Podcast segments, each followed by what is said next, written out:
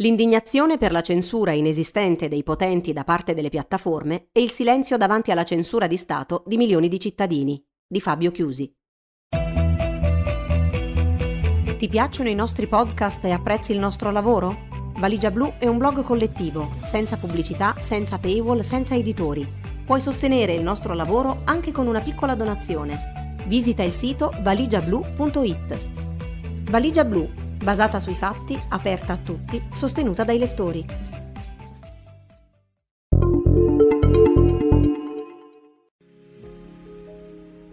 Da quando mezzo mondo è insorto per la inesistente censura che le piattaforme digitali avrebbero operato sulle incitazioni alla violenza di Donald Trump, si è verificata nel mondo ogni sorta di realissima censura. Se ne è parlato tuttavia molto meno, anzi a parte generiche dichiarazioni di condanna, solo in alcuni casi per lo più tweet di circostanza privi di reali conseguenze, quasi nulla. Viene così il paradossale pensiero che nel dibattito pubblico contemporaneo sia più facile mettere rumorosamente sul banco degli imputati le scelte buone o cattive che i social media prendono secondo i loro termini di servizio rispetto a quelle di autorità statali, autoritarie e nominalmente democratiche che reprimono. Social network privati che cercano pur se goffamente in ritardo di rimuovere la violenza dai propri servizi fanno più scalpore di governi che ricorrono alla violenza legale per soffocare e punire legittime opinioni di dissenso. Su quest'ultima tipologia di censura, molto meno ipotetica e controversa, tende per qualche ragione, e non certo da oggi, a calare più facilmente una brutta cappa di silenzi. Se infatti le Nazioni Unite e svariate organizzazioni che si occupano di diritti digitali alzano da tempo la voce in difesa di quelli che si possono definire questa volta non a sproposito oppressi, gli insorti antisocial, le candide voci levatesi in coro a difesa degli inesistenti diritti di un estremista di incitare alla violenza, sembrano al contrario tacere. O sono io a essermi perso grandi mobilitazioni di intelligenze individuali e collettive in aiuto dei repressi? Vorrei augurarmelo, ma le evidenze a mia disposizione mi costringono ad escluderlo. Eppure, in tutti questi casi, ci sarebbe da dire e come in difesa della libertà di espressione, non degli estremisti violenti di essere tali in contesti in cui alle parole possano concretamente seguire i fatti, ma dei comuni cittadini che osano dissentire dal proprio governo e per questo subiscono reali violenze e abusi. Si pensi al breve e incompleto elenco proposto qui di seguito riguardante solo alcuni degli eventi più recenti. Spegnere internet piace a regimi e democrazie. Nel Myanmar, per esempio, il regime militare insediatosi con un colpo di Stato, dopo aver spento prima Facebook, poi anche Twitter e Instagram con l'accusa di diffondere fake news, una delle scuse preferite dagli autocrati in tutto il mondo, anche durante la pandemia, ha spento direttamente l'accesso all'intera rete internet, proprio mentre migliaia di persone si riunivano per manifestare a difesa della democrazia. La connettività, riporta la BBC citando l'osservatorio di NetBlocks, permarrebbe appena al 16%, a questo modo, scrive la NGO Access Now, la comunità globale non può vedere cosa stia accadendo a cittadini che vivono sotto un regime militare in un paese devastato da una storia di violenza militare. A poco o nulla sembrano essere nel frattempo servite le richieste della comunità internazionale di ripristinare telecomunicazioni, diritti umani e democrazia. Qualcosa di simile è avvenuto in India, dove non si registrano nemmeno più tweet e dichiarazioni solidali, anche se gli shutdown della rete sono la regola, non l'eccezione. E no, non è un'iperbole. Nel solo 2020 i blackout di Internet hanno avuto una durata complessiva di 8.927 ore, primo paese al mondo, per un danno economico stimato in 2,8 miliardi di dollari, che va ad aggiungersi a quelli incalcolabili ai danni dei cittadini indiani. L'India detiene anche il record di durata di un singolo shutdown. Nel Kashmir la connettività 4G è stata infatti pienamente ristabilita solo nei giorni scorsi, dopo 18 mesi dal primo blocco imposto insieme ad altre misure repressive a seguito della revoca dell'autonomia della regione a maggioranza musulmana da parte del governo. Ora, in quella che dovrebbe essere la più popolosa democrazia del mondo, il blocco di Internet, come già raccontato da Valigia Blu, si è ripetuto puntualmente in concomitanza con le proteste dei contadini. Proteste che hanno trovato la solidarietà di Greta Thunberg e Rihanna, più che di governi, istituzioni e commentatori occidentali. Ma si è andati oltre. Non solo tecnologie di riconoscimento facciale sono state utilizzate dalla polizia per identificare i manifestanti nell'Uttar Pradesh e nella capitale Nuova Delhi, in assenza di qualunque regolamentazione specifica a tutela degli identificati. Il governo di Narendra Modi ha anche ordinato a Twitter di sospendere 250 profili di persone e organizzazioni che lo avevano criticato attivisti, commentatori politici e perfino una testata di giornalismo investigativo, Caravan, la cui unica colpa era stata di dare conto, proprio sul social network, del possibile coinvolgimento della polizia nell'uccisione di un manifestante.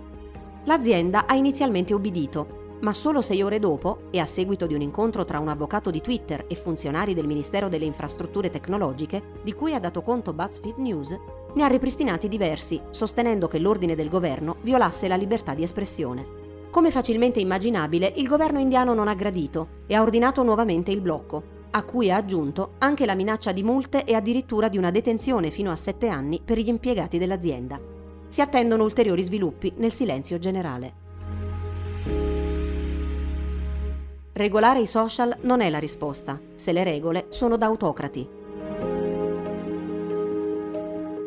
Anche in Russia sono in corso da settimane proteste di massa in tutto il paese contro l'arresto e il conseguente processo farsa ai danni del principale oppositore politico di Vladimir Putin, Alexei Navalny.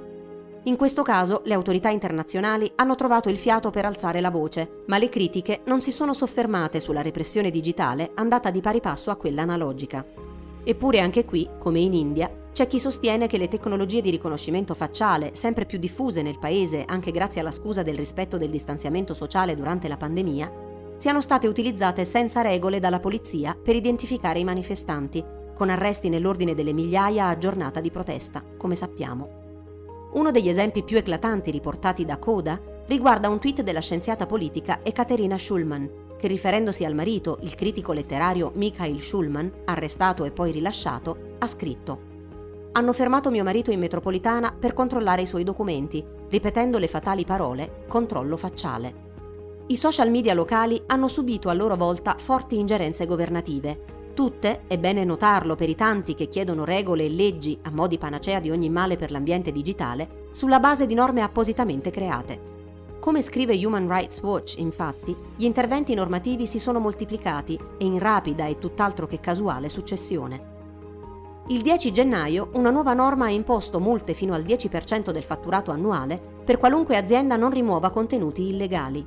Il 1 febbraio un'altra è stata stesa per obbligare le principali piattaforme digitali a rimuovere qualunque contenuto sia ritenuto illegale dalla legge russa precisando che per contenuti illegali si intendono tra gli altri gli appelli a giovani a partecipare a proteste, contenuti che esagerino i numeri dei manifestanti e poteva mancare la diffusione di notizie fasulle circa le violenze della polizia in quelle circostanze.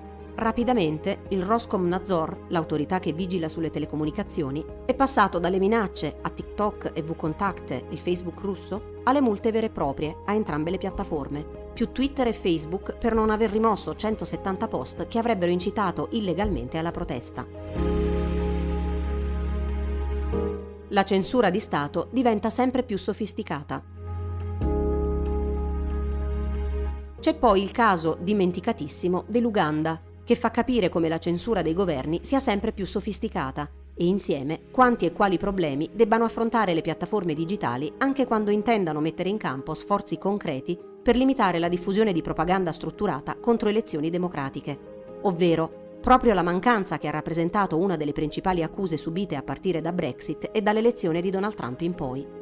Nel paese africano, infatti, Facebook aveva rilevato, come riassume la Global Network Initiative, iniziative di propaganda sistematica, Coordinated Inauthentic Behavior nel suo gergo, volte a manipolare la formazione del consenso per le elezioni poi tenutesi il 14 gennaio 2021. Di conseguenza, il social network aveva rimosso svariati profili riconducibili a posizioni filogovernative e chiaramente falsi e duplicati, in un chiaro tentativo di astroturfing, cioè di gonfiare il consenso innaturalmente tramite metodi artificiali, facendolo sembrare tuttavia genuino, dal basso. La risposta delle autorità non si è fatta attendere. Il 9 gennaio sono state rese inaccessibili le piattaforme Google Play e l'App Store di Apple, l'11 bloccate Facebook, Twitter, Instagram e WhatsApp. Si dirà, come si è spesso detto in passato, poco male, in realtà la censura si aggira sempre, per esempio tramite VPN. Ma le autorità ugandesi hanno pensato anche a quello, ordinando il blocco di oltre 100 servizi di VPN. Il 13 gennaio, cioè un giorno prima delle elezioni, è poi scattata l'opzione nucleare, il blocco temporaneo dell'intera rete internet. Anche se la connettività è stata ripristinata cinque giorni dopo, scrive il GNI, il governo ha ordinato che social media, App Store, YouTube, GitHub e svariate VPN rimangano bloccate a tempo indeterminato. Ora non serve scomodare discorsi generalisti e di principio sul ruolo democratizzante o totalizzante delle piattaforme digitali. Sono discorsi che per lo più lasciano il tempo che trovano, come dimostra il caso della Tunisia, culla delle primavere arabe, inizialmente messa in conto ai social media, è oggi vittima di ogni tipo di repressione, digitale e non. Le questioni sociali e politiche sono sempre più complicate del loro solo rapporto con la tecnologia. E del resto, se i social network fossero causa necessaria di democrazia, la democrazia non dovrebbe stare arretrando ovunque a livello globale, mentre se invece fossero causa necessaria di tirannia, non si capisce perché i tiranni li dovrebbero volere spegnere. Una domanda si può porre però, e anzi si deve porre.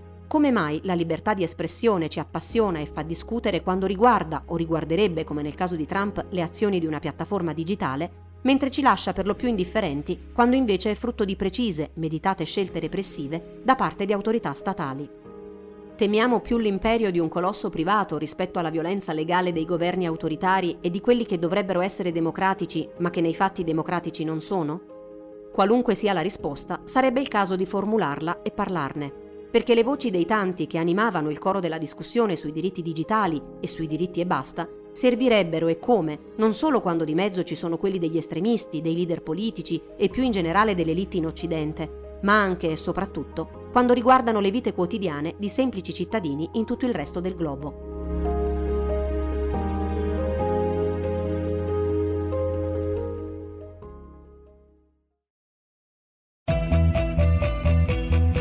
Ti piacciono i nostri podcast e apprezzi il nostro lavoro? Valigia Blu è un blog collettivo, senza pubblicità, senza paywall, senza editori. Puoi sostenere il nostro lavoro anche con una piccola donazione. Visita il sito valigiablu.it. Valigia Blu, basata sui fatti, aperta a tutti, sostenuta dai lettori.